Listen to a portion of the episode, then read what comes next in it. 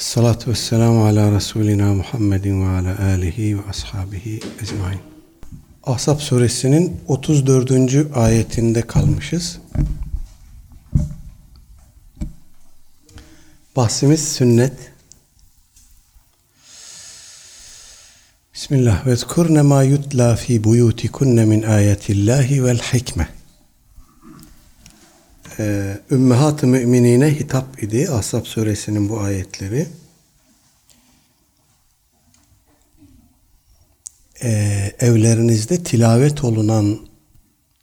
Allah'ın evlerinizde tilavet olunan ayetlerini ve hikmeti anın, hatırlayın, zikredin. Bu ayet bize mefhumuyla diyor ki Allah Resulü Aleyhisselatü Vesselam'ın evlerinde, odalarında, ümmehat-ı mümininin meskenlerinde Allah Teala'nın ayetleri tilavet olunurdu ve hikmet de tilavet olunurdu. Çünkü ikisi de vavla vedkurne emrine bağlanmış. Onu da bunu da zikredin emrine bağlanmış. Bir de enteresan bir şey var. Buradaki ma yutla fiilinin mef'ulü neresi? Ayatullah mı sadece yoksa hikmet de bunun içinde mi? Vava atıf anlamı verirsek buradaki vava min ayatillahi vel hikmeti vav aradaki vav atıf vavıdır dersek burada her ikisini de mayut la fiiline bağlamış oluruz. O da şöyle olur. Allah'ın evlerinizde tilavet olunan ayetlerini ve tilavet olunan hikmeti hatırlayın, zikredin. Böyle bir okuma şekli mümkündür. Hikmet de bu bağlamda tilavet olunan bir şey olur. Ama buradaki hikmet kelimesini ve kurne fiiline emrine bağlarsak o zaman anlam şöyle olur. Allah'ın evlerinizde okunan ayetlerini, tilavet olunan ayetlerini ve hikmeti hatırlayın. Zikredin, anın. İster öyle olsun, ister böyle olsun. Burada peygamber eşlerine, müminlerin annelerine bir emir var. Allah'ın ayetleri ve hikmet bağlamında onlar zikre davet ediliyor. Bunları anın, hatırlayın. Bu ayeti kerime ümmehat-ı müminine verilen bir dizi emir bağlamında gelmiş.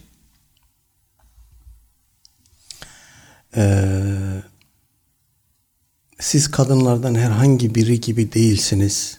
Allah'tan korkarsanız erkeklerle konuşmalarınızda yumuşak davranmayın ki kalbinde hastalık bulunan kimseler tamah etmesin. Güzel şüpheden uzak bir biçimde söz söyleyin. Yani insanların birbiriyle münasebeti, peygamber eşleriyle diğer insanların münasebeti söz konusu olduğunda o bir adım daha ehemmiyet kazanıyor. Dolayısıyla hikmetin de bu bağlamda zikredilmiş olması calibi dikkattir. Peygamber eşlerine verilen emir bağlamında hikmetin de anılması, hatırlatılması, hatırlanması burada şüphesiz özel bir anlam ihtiva ediyor. Burada hikmete sünnet anlamı verenler ki tefsirlerde bu bağlamda sahabeden itibaren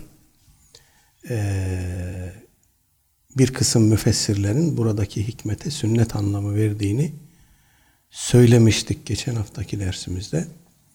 Dolayısıyla Peygamber Aleyhisselatü Vesselam'ın sünneti de burada Allah'ın kitabı yanında anılması, hatırlanması, tezekkür edilmesi gereken ikinci bir husus olarak, ikinci bir delil kaynak olarak dikkatimizi çekiyor.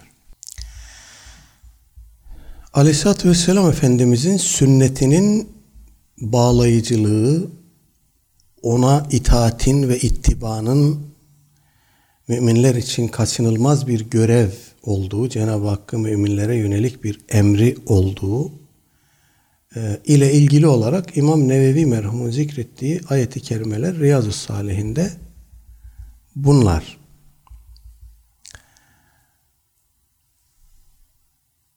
Biz bunlara burada bir kısım ayetleri daha ilave edeceğiz ki mesele bütün olarak anlaşılsın. Zihnimize, gönlümüze yerleşsin. Ahzab Suresinin 36. ayeti. وَمَا كَانَ لِمُؤْمِنٍ وَلَا مُؤْمِنَةٍ اِذَا قَضَ اللّٰهُ وَرَسُولُهُ اَمْرًا اَنْ يَكُونَ لَهُمُ الْخِيَرَةَ مِنْ اَمْرِهِمْ وَمَنْ يَعْصِ اللّٰهَ وَرَسُولَهُ فَقَدْ ضَلَّ ضَلَالًا مُب۪ينًا. Mümin erkek ve mümin kadınların Allah ve Resulü bir işte hüküm verdiği zaman seçme hakkı yoktur. O kendilerine Allah ve Resulü tarafından verilen hükümde, o işte onlar için artık seçme hakkı yoktur. Aksi durumda ne olur? وَمَنْ يَعْصِ اللّٰهَ وَرَسُولَهُ. Allah'a ve Resulüne isyan etmiş olur kişi. Bu kişinin durumu ne olur? فَقَدْ ضَلَّ ضَلَالًا مُب۪ينًا. Açık bir sapıklıkla, sapkınlıkla sapmış olur. Allah ve Resulü bir işte hüküm verdi. Mümin erkek ve kadınların başka bir alternatif üzerinde düşünme hakkı yok. Böyle bir tercih hakkı, böyle bir seçenek imkanı yok. Cenab-ı Hak bu kapıyı kesin biçimde kapatmış. Dikkat ederseniz اِذَا قَدَ اللّٰهُ وَرَسُولُهُ.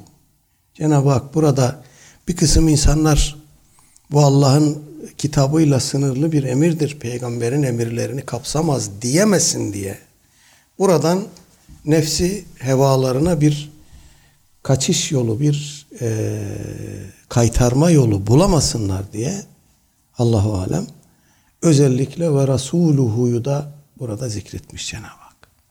Allah bir işte hüküm verdiği zaman ve Resulü de bir işte hüküm verdiği zaman demek olur yani. Allah ve Resulünün verdiği hükümler ortaktır. Peygamber Allah'a muhalefet etmez. Dolayısıyla bu Kur'an'la sınırlı bir anlatımdır demenin imkanı yok. Çünkü eğer Allah Teala'nın emri ile peygamberin emri arasında bir fark bulunmasaydı Allah Teala burada vav atfıyla bu iki merciyi birbirine bağlamazdı. Demek ki şöyle fark, açıklayacağım onu şimdi. Şimdi Allah Teala'nın emri mahiyet olarak müminleri bağlaması bakımından bu iki emir arasında bir fark yok. Kaynak olarak ikisi de vahiydir. Biri kitabi vahiydir, biri gayri kitabi vahiydir. Biri metlup vahiydir, biri gayri metlup vahiydir. Arada şöyle bir fark var. Allah Teala emrini iki türlü iletebilir bize. Birisi kitap içinde, Kur'an ayeti olarak, öbürü de kitap dışında peygamber sözü olarak. Bu ikisi birbirinden ayrılmaz. Aleyhisselatü Vesselam Efendimiz Kur'an'a rağmen bir şey emretmez. Kur'an A emretti, o B emretmez. Yani Kur'an'a taban tabana zıt, muhalif Aleyhisselatü Vesselam Efendimiz böyle bir emirde bulunmaz. Çünkü o kendisine vahy yolunana uyar. İn ettebi' illa ma yuha ileyye. Ben ancak kendime, bana vahy yolunana uyarım. Dolayısıyla Kur'an dışında Aleyhisselatü Vesselam Efendimizin verdiği emirler, hükümler, kararlar, dinin tebliği, kitabın tefsiri bağlamında vahiydir. Onun dışında dinin tebliği, kitabın tebyini ile ilgili olmayan hususlarda Aleyhisselatü Vesselam Efendimiz şahsi reyini beyan edebilir. Bu bağlayıcı değildir. Dolayısıyla bu mevzumuzun dışındadır. Yani o meşhur hadiseler, işte hurma aşılaması hadisesi gibi veya Efendimiz Aleyhisselatü Vesselam'ın şahsi, cibilli, fıtri tercihleri, şu yemekten hoşlanırdı, bunu daha çok severdi gibi. Müminler Efendimiz Aleyhisselatü Vesselam'ın kabak yemeği sevdiğini biliyoruz. bu bir bağlayıcı bir şey değil, herkes kabak sevmek zorundadır diye. Dolayısıyla ağız tadı, damak lezzeti farklı farklı olabilir. Cibilli işlerde, Efendimiz Aleyhisselatü Vesselam'ın yapıp ettiği işlerde, konularda bağlayıcılık durumu yoktur. Ama onun dışında söylediği her söz Kur'an'ın tebliğidir, Kur'an'ın tefsiridir, dinin emridir, bunların tafsilidir. Dolayısıyla peygamberlik misyonu gereği söylenmiştir. Bunların tamamı bağlayıcıdır. Peygamberlik misyonu dışında söylediği şeyler, evet, bağlayıcı değil. Burada bahis konusu olan hiç şüphesiz peygamberlik misyonu içinde söyledikleridir, verdiği hükümlerdir. Bu birkaç türlü olabilir. Aleyhisselatü Vesselam Efendimiz bir Kur'an ayetinde emir buyurulan şeyi müminlere başka kelimelerle veya aynı kelimelerle tebliğ edebilir, tekrar edebilir, açıklayabilir. Bu mümkündür. Yani işte namaz kılın, zekat verin, emir. Aleyhisselatü Vesselam Efendimiz de müminlere namazın ehemmiyeti konusunda ilave açıklamalarda bulunabilir. Bunların bu Kur'an'da yer alan emirlerle ilave lafızlar şeklinde de olabilir, örtüşmesi birebir de olabilir. Arada bir farklılık bulunmayabilirdi. İkincisi, Kur'an'da yer alan bir hükmü, bir emri Efendimiz Aleyhisselatü Vesselam'ın tafsilatlandırmasıdır. Buna beyanı tafsil diyoruz. Birincisi beyanı takrir, ikincisi beyanı tafsil. Efendimiz açıklıyor, tafsil ediyor. Kur'an'da yer alan bir emri, bir hükmü detaylandırıyor. Bu da amelle olabilir, kavli olabilir, sözel olabilir. Kur'an'da yer alan herhangi bir hükmün Efendimiz tarafından o lafzi hükmün içinde lafız olarak bulunmayan ilave şeyler ihtiva edebilir. Bu beyan görevi içindedir Aleyhisselatü Vesselam Efendimiz.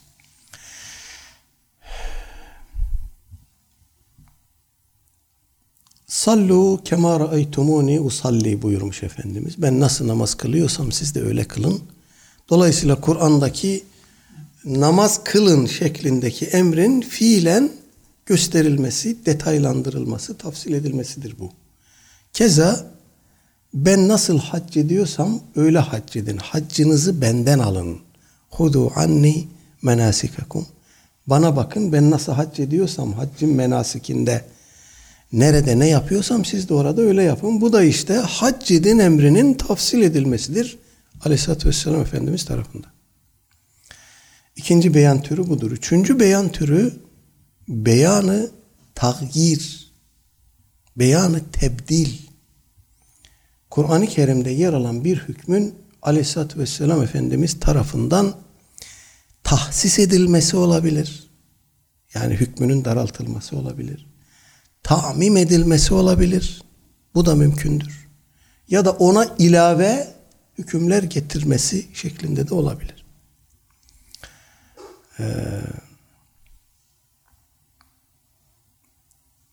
Nisa suresinde evlenmesi haram olan kadınlar zikredilmiş. Bunlar yanlış hatırlamıyorsam 14 sınıf kadın. Sonra da Cenab-ı Hakk ve uhille lekum ma vera'i zalikum buyurmuş. Bunların dışında kalanlar size helal kılındı. Ama Aleyhisselatü Vesselam Efendimiz orada o 14 sınıfın dışında 2 sınıf daha eklemiş bunlara. O da bir kadının halası ve teyzesi üzerine nikahlanması ya da 2 kız kardeşin aynı anda bir nikahta bulundurulması. Bu 2 hükmü Efendimiz o Nisa suresi ayetlerinin hükmüne ziyade olarak getirmiş. Bu aslında Kur'an'da yer alan bir hükmün ilga edilmesi değil. Buna da bir evvelki maddede olduğu gibi beyanı tafsil diyebiliriz. Beyanı tağyir diyenler de olmuş. Neye binaen? Buradaki ve uhille lekum ma vera'i zalikum'e binaen. Allah Teala bunların dışındakiler size helal kılındı demiş olmasına rağmen Efendimiz oraya 2 tane daha ekleme yapmış. Dolayısıyla ve uhille lekum ma vera'i zalikum kapısını bu iki şeyden sonra kapatmış. Evlenmesi haram olan iki sınıf kadından sonra kapatmış. Buna tağyir de diyebiliriz, tafsil de diyebiliriz. Bu mümkündür. Hırsızlık yapanın elini kesin veya adam öldüreni öldürün veya zina edene 100 sopa vurun. Bu gibi hususlar, emirlerle ilgili de bu iki maddede, beyanı tağyir ve beyanı tafsilde gördüğümüz şeyler var. Enteresan hususlar var. Şimdi kısas, Cenab-ı Hak Kur'an'da açık hükme bağlamış. Adam öldüren öldürülür. Aleyhisselatü Vesselam Efendimiz bunu tafsil etmiş. Her adam öldüren öldürülür mü? Hayır. Her adam öldüren öldürülmez. Bir kere kasten adam öldürmeyi niyetlenerek kafasına koymuş bir vaziyette bu fiili işleyecek kişi ki efendim öldürülsün. O da kısasen öldürülsün. 2. Adamın aklı, şuuru yerinde olacak. Bir an için hafızasını, dengesini kaybetmiş olabilir. Bu adam mazurdur, öldürülmez. Savaş bunun dışındadır. Şibhu amd dediğimiz, tam olarak kasıt yok. Saldırı var, taammüt var ama öldürme kastı tam olarak yok. Ama fiil neticesinde adam ölmüş. Buna şibhu amd diyoruz. Bu da kısasa girmez. Veya kazaen öldürüldü, hataen öldürdü adam. Bu fiili hataen işledi. Bunlar da kısasa tabi değil. Bu şekilde Efendimiz tafsil etmiş kısas hükmünü. Zinanın cezası olarak Nur suresinde öngörülen 100 sopa emri ile ilgili usulcüler arasında bir ihtilaf var. Bir kısmı bu beyanı tahsistir veya tebyindir, aynı bağlamda söylüyorlar. Bir kısmı diyor ki beyanı tağyirdir. Şöyle olur, beyanı tahsis veya tebyin dersek şöyle olur. Efendimiz Aleyhisselatü Vesselam buradaki 100 sopa emrini bekar zanilere hasretti. Beyanı tahsis, onlara tahsis etti. Bekarların dışında kalanlara ayrı bir hüküm getirdi.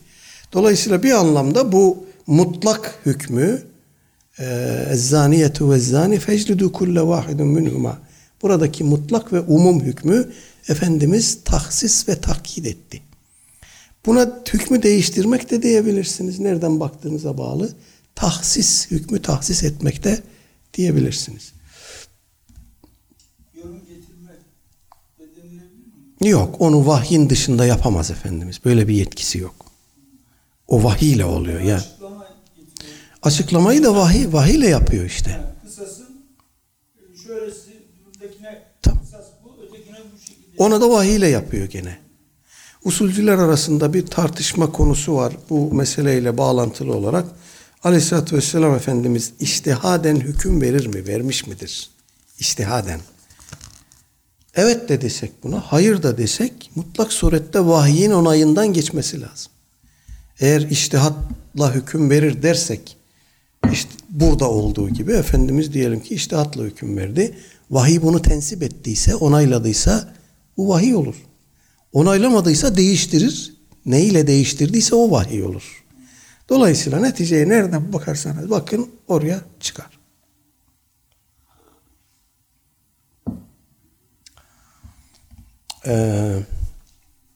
Bu zina emri hükmü bağlamında usulcülerin iki farklı görüşü var. Birincisi sünnet Kur'an'ı nesheder mi etmez mi tartışmasında nesheder diyenlerin görüşü. Bunu delil getiriyorlar. Bir de miras taksimatı var. Miras hükümleriyle ilgili olarak Aleyhisselatü Vesselam Efendimiz her bir murisin, her bir mirasçının hakkını Aleyhisselatü Vesselam Efendimiz artık vasiyete gerek olmaksızın hükme bağlandığını ifade etmiş. Bu vasiyet ayetlerinin neshi olarak anlaşılmış bazı usulcüler tarafından. Bazı usulcüler demişler ki yok bu nesh değil, beyanı tebyindir, beyanı ya da tafsildir. Aleyhisselatü Vesselam Efendimiz miras taksimatıyla ilgili olan ayetleri tafsil bağlamında böyle buyurmuş.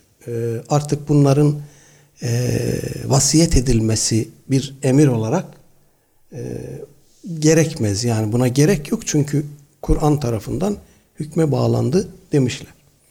Dolayısıyla Kur'an-sünnet ilişkisini böyle bir usul zemininde kurmak zorundayız. Her ikisinin de kaynağı vahiy olduğu için burada Kur'an-sünnet çatışmasından, tearruzundan ya da ayet-hadis çatışmasından bahsetmek doğru değil. Burada dile getirdiğim örnekler bağlamında günümüzdeki bir kısım Kur'an uzmanları tırnak içinde diyorlar ki yani peygamber Kur'an'a muhalefet etmez.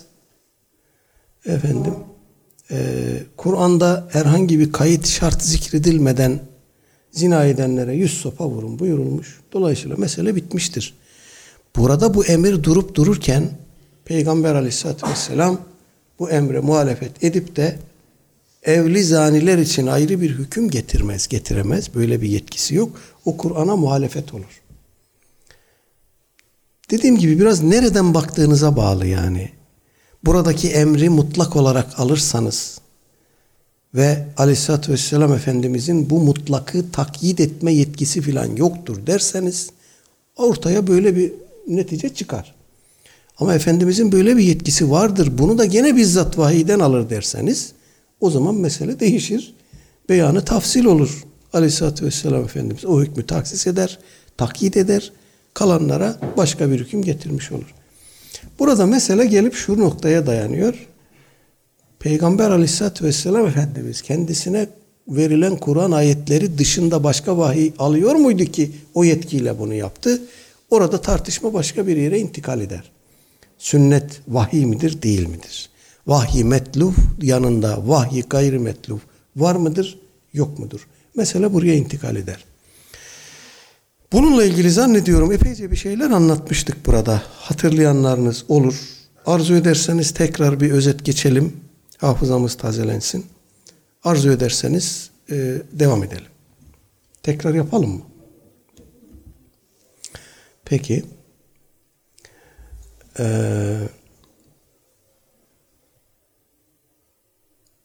Aleyhisselatü Vesselam Efendimiz'e Kur'an ayetleri dışında vahiy gelir miydi, gelmez miydi meselesini temellendirirken bir başka noktaya geçiş yapıyoruz. O da risalet ve nübüvvet meselesi.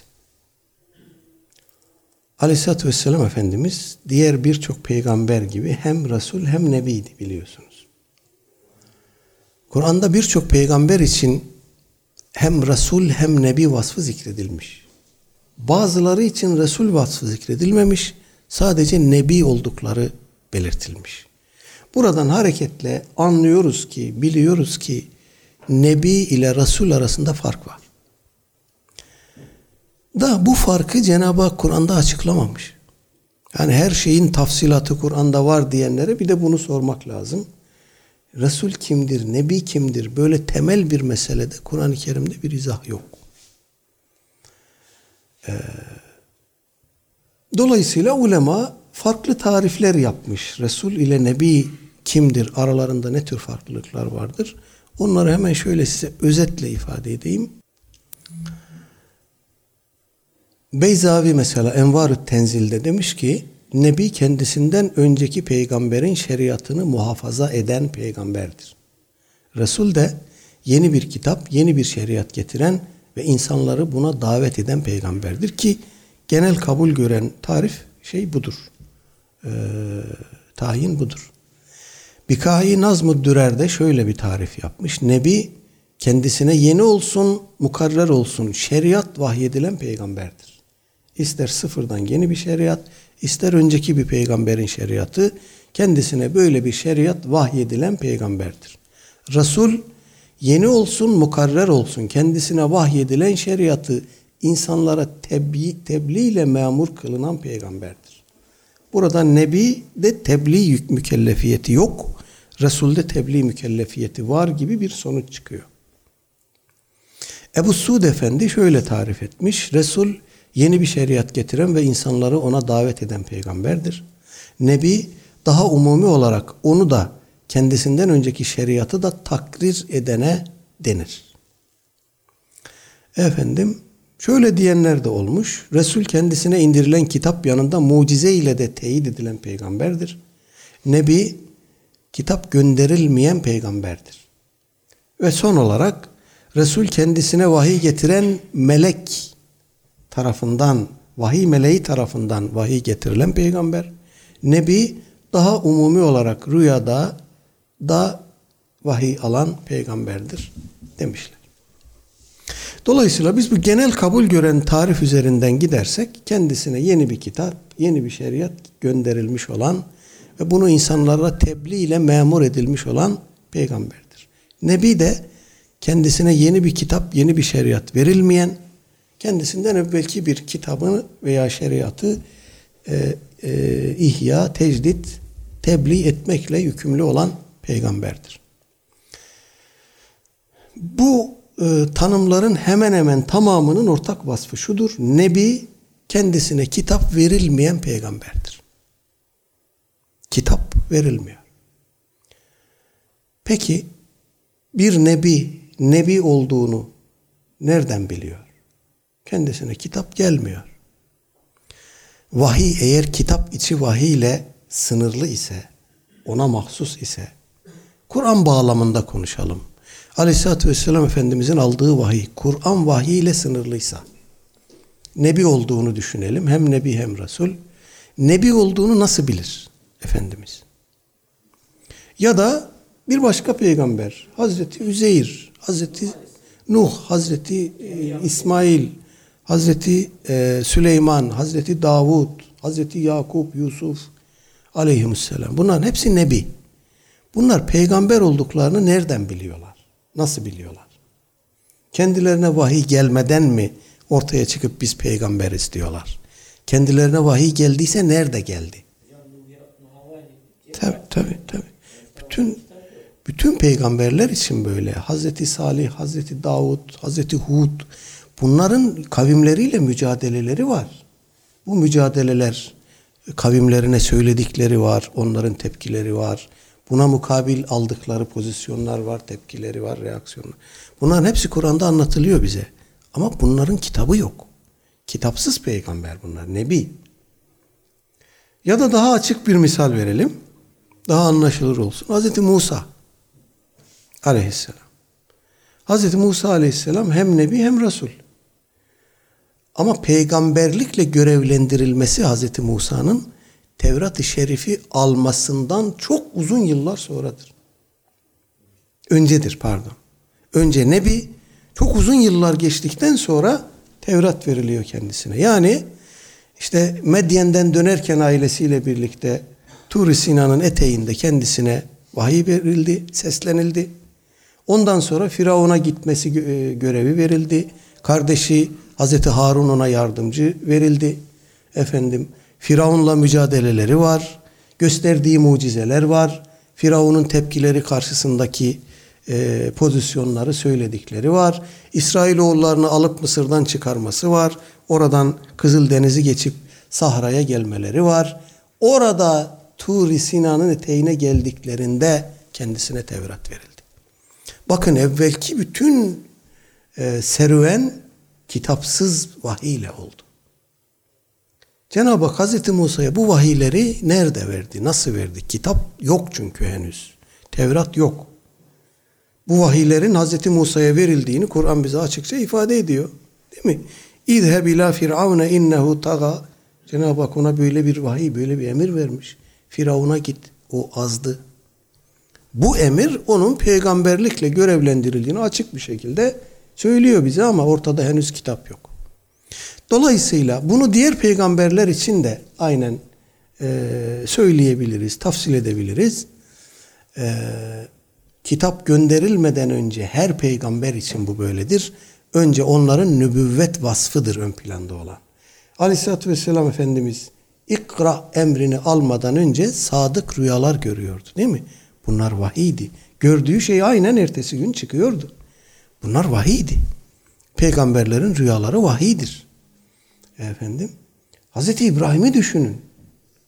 rüyasında oğlunu kestiğini görüyor ve bunu da fiiliyata dökmek için ne yapması gerekiyorsa yapıyor. Bıçağı alıyor, Hazreti İsmail'i yatırıyor. İlhami Güler diye bir adam var. Bu diyor, bu acayip bir şey yani, böyle bir şey olur mu? Rüyasında görmüş diye bir peygamber oğlunu keser mi? Hani o ayetleri değiştirmemiz lazım filan diyen var ya bir çok bilmiş. Bize de aklınca Turkish Taliban diyor vatandaş.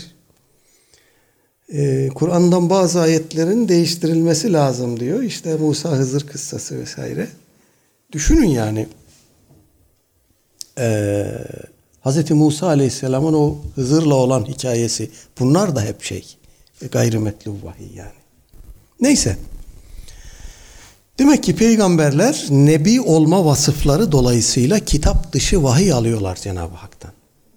Bunu biz Kur'an-ı Kerim'de Aleyhisselatü Vesselam Efendimizin de iki türlü vahiy aldığını ifade bağlamında görüyoruz. Cenab-ı Hak Aleyhisselatü Vesselam Efendimiz'e buyuruyor ki İnna evhayna ileyke kema evhayna ila Nuhin ve nebiyyine min ba'dih. Nuh ve ondan sonraki nebilere vahyettiğimiz gibi sana da vahyettik. Nasıl onlara gayrimetlu vahiy verildi, Efendimiz'e de gayrimetlu vahiy verildi. Evet. Şimdi demek ki Peygamber Aleyhisselatü Vesselam Efendimiz'in Kur'an'ı tebliğ ve tebyin bağlamında yapıp ettiği her şey vahye dayanmak zorundadır. Ya bizzat vahyin emri olarak ya da vahiy tarafından onaylanmış tasarruflar olarak bağlayıcılık vasfını bulmuştur, kazanmıştır sünnet-i seniyye. Böyle söylemezsek bunu Aleyhisselatü Vesselam Efendimizin hiçbir tasarrufunu bağlayıcı Cenab-ı Hakk'ın emri olarak göremeyiz, bunu temellendiremeyiz. Bununla ilgili bir kısım Kur'an ayetlerini de bugün bir kısımlarının yaptığı gibi saçma sapan tevillerle devre dışı bırakma yoluna gideriz. Eğer Kur'an-ı Kerim'de peygambere itaat, ittiba etme emri, muhalefet etmeme emri ve burada zikrettiğimiz diğer ayet-i kerimelerde yer alan muhteva bizi tatmin etmiyorsa, o zaman bu nakli izahlar yanında bu az önce yaptığımız Resul-Nebi ayrımı bağlamındaki akli izahı da, akli istidlali de önlerine koyuyoruz. Peygamber Aleyhisselatü Vesselam'ın nebi vasfını inkar mı edeceksiniz? Ne hakla, hangi delille, hangi cüretle Aleyhisselatü Vesselam Efendimizin gayrimetlu vahiy almadığını iddia edeceksiniz? Enteresan bir durum. Pek çok şey. Yani buraya almışım ben vaktimiz varken birkaçını oradan size okuyayım. Evet, bu kıblenin tahsisi konusunda Aleyhisselatü Vesselam Efendimizin vahiy ile hareket ettiğini ifade eden Bakara suresinin 144. ayeti. Efendimiz Mekke'deyken Kabe-i Muazzama'yı öyle bir karşısına alıyor ki Mescid-i Aksa da karşısına geliyor. Kabe-i Muazzama ve Mescid-i Aksa aynı istikamette kalıyor. Ama Medine'ye hicret edince Kabe-i Muazzama'ya dönse Mescid-i Aksa'ya arkasını dönecek. Oraya dönse Kabe'ye arkasını dönecek. Bir süre sonra Aleyhisselatü Vesselam Efendimiz oraya, Mescid-i Aksa'ya doğru devam ediyor namaz kılmaya. Fakat bir taraftan da vahiy bekliyor. Rahatsız. Çünkü dedikodu ediyor Yahudiler. İşte bak, bir kıblesi de yok, bizim kıblemize dönüyor filan diye dedikodu ediyorlar. Ama Efendimiz vahiy bekliyor. Vahiy olmadan kıblesini değiştiremiyor. Ondan sonra bu ayet iniyor. قَدْ نَرَا تَقَلُّبَ وَسِكَ فِي السَّمَاءِ Senin göğe doğru yüzünü çevirip durduğunu görüyoruz. فَلَنُوَلِّيَنَّكَ قِبْلَةً تَرْضَاهَا Seni razı olacağın bir kıbleye yönelteceğiz, yönlendireceğiz. فَبَلِّ وَجَكَ شَطْرَ الْمَسْجِدِ الْحَرَامِ Öyleyse yüzünü Mescid-i Haram'dan tarafa dön. Bu emir üzerine Efendimiz dönüyor Mescid-i Haram istikametine. Peki Efendimiz Mescid-i Aksa'ya doğru nasıl döndü vahiy olmadan? Kur'an içi vahiy yok. Kur'an dışı bir vahiy aldı ki döndü. Çünkü kendiliğinden dönemiyor veya değiştiremiyor. Vahiy bekliyor. Dönse razı olduk diye baştan dönerdi. Tabii baştan dönerdi. Evet.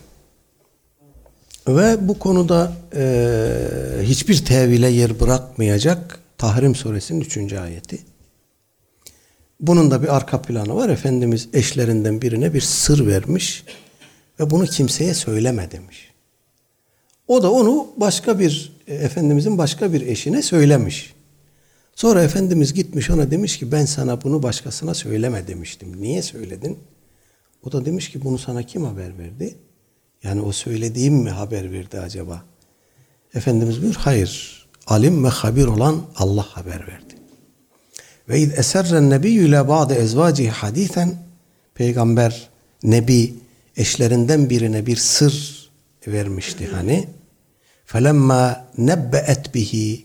O da onu başkasına haber verince ve ezharahullahu aleyhi, Allah da bunu peygamberine açık edince, haber verince arrafa ba'dahu ve a'rada an ba'd.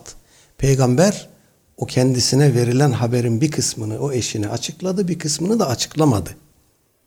Felemma nebbe'eha bihi, ona haber verince bu sırrı niye açıkladın? Kâlet men enbe'eke hâdâ, dedi ki bunu sana kim haber verdi? Kâle nebbe'eni alimul habir. Bunu bana alim ve habir olan Allah haber verdi. Demek ki Efendimizin eşine bir sır verdiği sabit. Ve bunu başkasına söyleme dediği sabit. Onun da bunu başkasına söylediği sabit.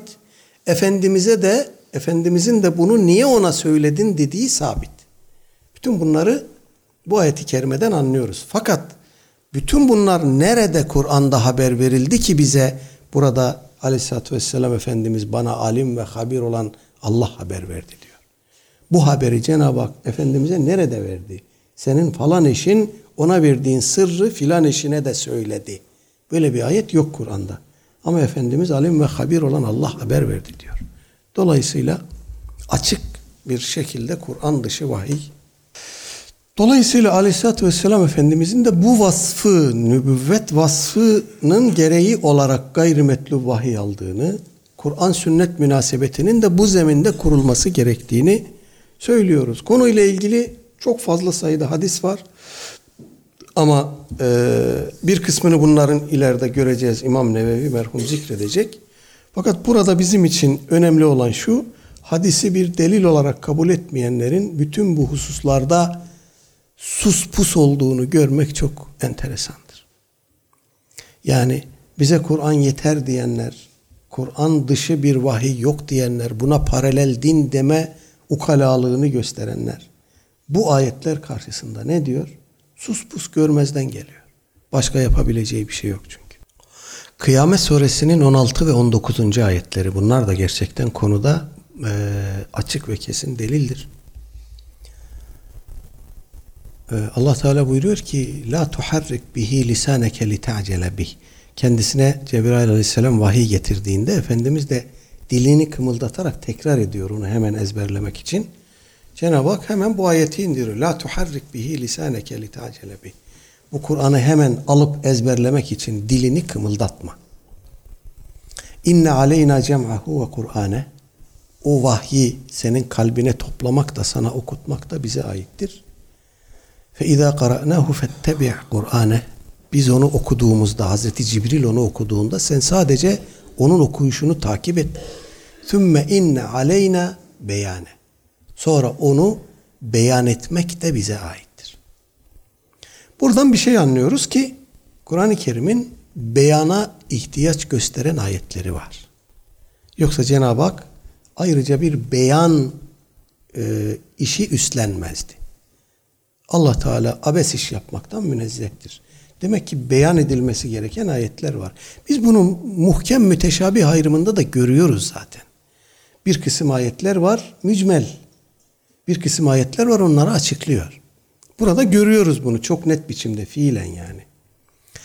Soru şu, Kur'an'da madem ki beyana ihtiyaç duyan ayetler var, beyan edilmesi gereken ayetler var ve bunların tamamını Cenab-ı Hak beyan etti. Beyanını üstlendi daha doğrusu.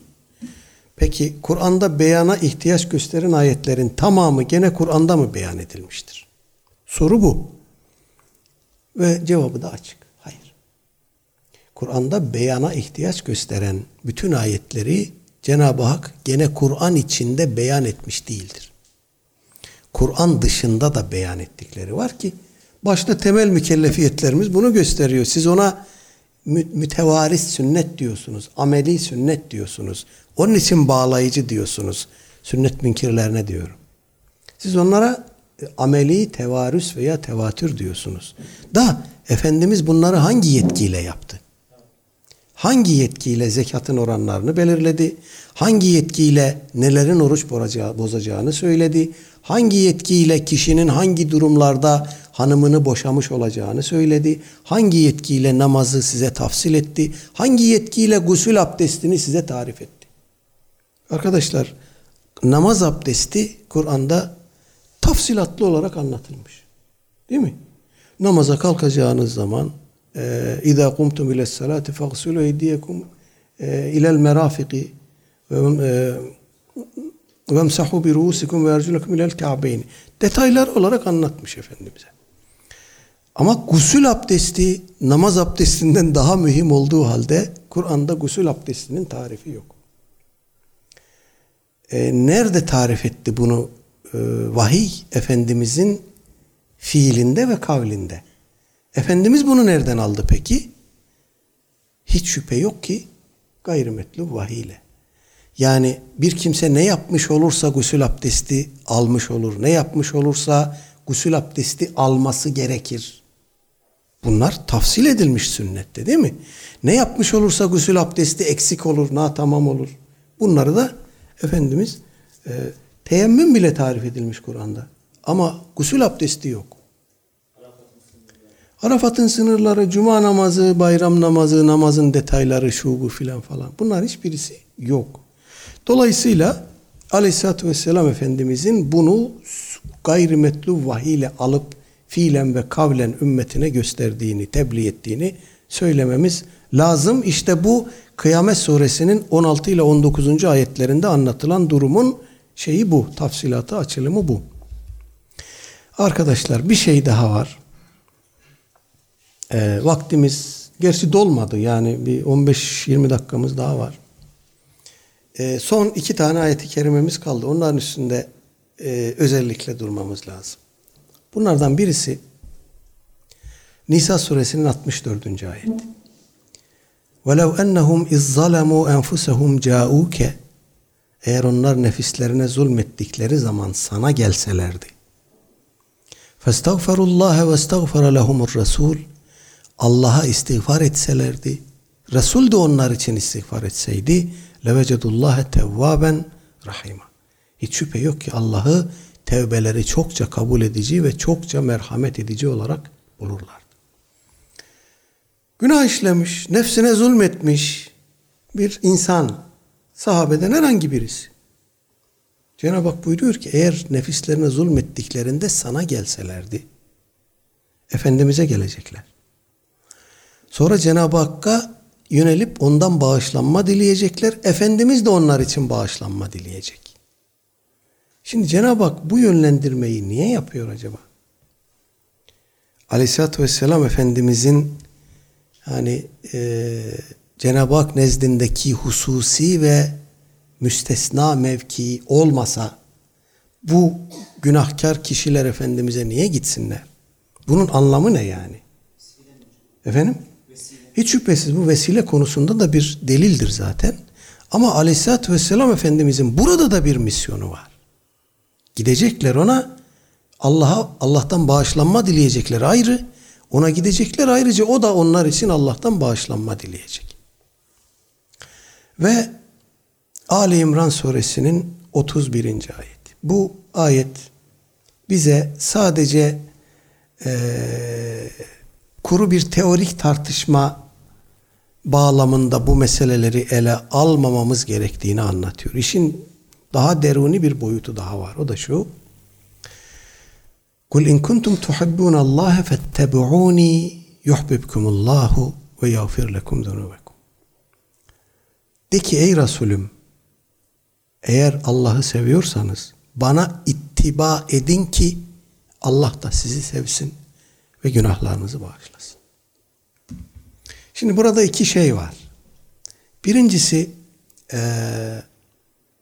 ben bugün için Aleyhisselatü Vesselam Efendimizin cismini müşahede edemiyorum. Mübarek bedenini müşahede edemiyorum. Eline dokunma, eteğini öpme şansım yok. Ama ben Peygamber Aleyhisselatü Vesselam'ı sevebilirim. Bu imkanım var. Sevmeliyim hatta. Bundan da öte ben Cenab-ı Hakk'ı sevmeliyim. De onun için onun gönderdiği peygamberi sevmeliyim. Her müminin Allah Teala'yı sevmek diye bir mükellefiyeti var. Bizim Cenab-ı Hak'la münasebetimiz mekanik değil. Mekanik değil. Kalbi bir münasebet. Kalbi bir münasebet. Mekanik olsaydı kestiğimiz kurbanların eti ve kanı Cenab-ı Hakk'a ulaşırdı. Ama ona ulaşan bizim takvamız. Kalple ilgili bir durum var yani. Allah Teala'yı sevmek modern insanın, modern dönem Müslümanının hayatından çıkarttığı bir şey. Bu hakikaten derin bir arızadır. Allah'ı sevmek diye bir meselesi yok bu insanların. Allah'ı sevmek diye bir meseleleri olsa Peygamber Aleyhisselatü Vesselam'a muhabbet duymanın zaruretini derinden hissederler ve bundan kendilerini alıkoyamazlar esasen. İşte biz buna muhabbetullah diyoruz. O bizi doğrudan doğruya Aleyhisselatü Vesselam Efendimiz'e yöneltiyor. Hatta Cenab-ı Hak buyuruyor ki bana olan muhabbetinizde samimiyseniz hiç şüphesiz ben de sizi seveceğim. Ama bunun bir göstergesi olmalı. Nedir o? Peygambere ittiba edin. Bu Allah Teala'ya olan muhabbetimizin göstergesi budur. Başka bir göstergesi bunun yok. Var diyen yalan söyler. Allah Teala'yı ben seviyorum. Nasıl seviyorsun? Bilmiyorum ki, kalbi bir şey bu. Yani burada olup biten bir şey. Bu bir kuru iddia. Bunun bir göstergesi var Kur'an'a göre. O da Peygamber Aleyhisselatü Vesselam'a itaat. İttiba düzeltiyorum. İtaat değil. İttiba. İşte o ittiba olunca kişi muhabbetullah iddiasında samimi olduğunu göstermiş oluyor. Ancak o zaman Allah Teala onu seviyor. İttibada daha önce de açıklamıştık. Gönüllü bir izleme vardır. Gönüllü bir örnek edinme vardır. Gönüllü bir ardınca gitme vardır. İttiba bu. Öbürü itaat, emir. Tamam. İçine yatsa da yatmasa da emrolunduğu için yapacaksın. Taklidi bir şey. Ya da mecburi bir şey. Metazori bir şey. İşte İslam'a ilk girenler, kalbi henüz İslam'a ısınmamış olanlar, müellefe-i kulüp vesaire, bunların kalbine iman yerleşip de orada rüsuh bulana kadar bunlar itaat ediyor. İttiba edemiyor. Tamam ya, öyle emrolunmuş, öyle yapalım, tamam filan. Ne zaman ki buraya yerleşiyor, gönüllü olarak onu yapmaya başlıyor ki itaatle ittibayı ayıran en temel şey gönüllülüktür. İşte burada gönüllülük var. Kim Allah'ı sevdiğini iddia ediyorsa Aleyhisselatü Vesselam Efendimiz'i gönüllü olarak izleyecek, örnek alacak. Ona gönüllü olarak candan ittiba edecek ki Allah Teala da onu sevsin. Yoksa yok. Peki Efendimiz'e ittiba nasıl olacak? Allah Teala burada arkadaşlar Kur'an'ın emirlerini yerine getirin ki ben de sizi seveyim buyurmamış. Bir kısım insanların buradan bir kaçamak yapacaklarını elbette ezeli mutlak ilmiyle biliyor. Onun için adresi doğrudan vermiş. Resul'e ittiba. İtaat de dememiş bakın. İttiba. Gönüllü izleyiş, gönüllü takip ediş, gönüllü örnek alış. İşte böyle olunca Allah Teala bizi seviyor ve günahlarımızla bağışlıyor. İttiba ancak ve ancak Aleyhisselatü Vesselam Efendimizin Kur'an'da lafzen yer alan bir kısım uygulamalar, talimatlar, emirler, yasaklar dışında yaptıkları şeyleri de kapsar. Hiç şüphesiz Kur'an'daki emirleri de kapsar. Onun dışında kalan emirleri, yasakları da kapsamına alır. Evet, ilgili ayet-i kerimelerden inşallah atladığımız kalmamıştır.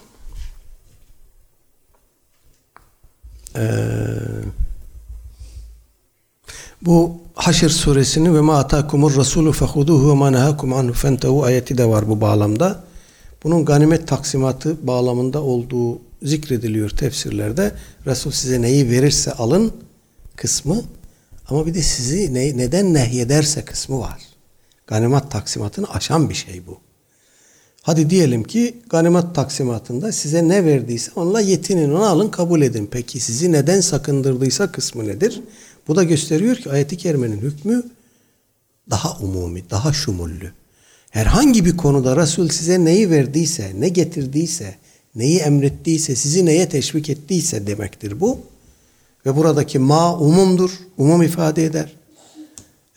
Onu alın, ona sarılın ve sizi neden sakındırdıysa da, her ne olursa olsun bu, neden sakındırdıysa da ondan uzak durun. Evet, ilgili ayet-i kerimeleri inşallah toparlamış olduk.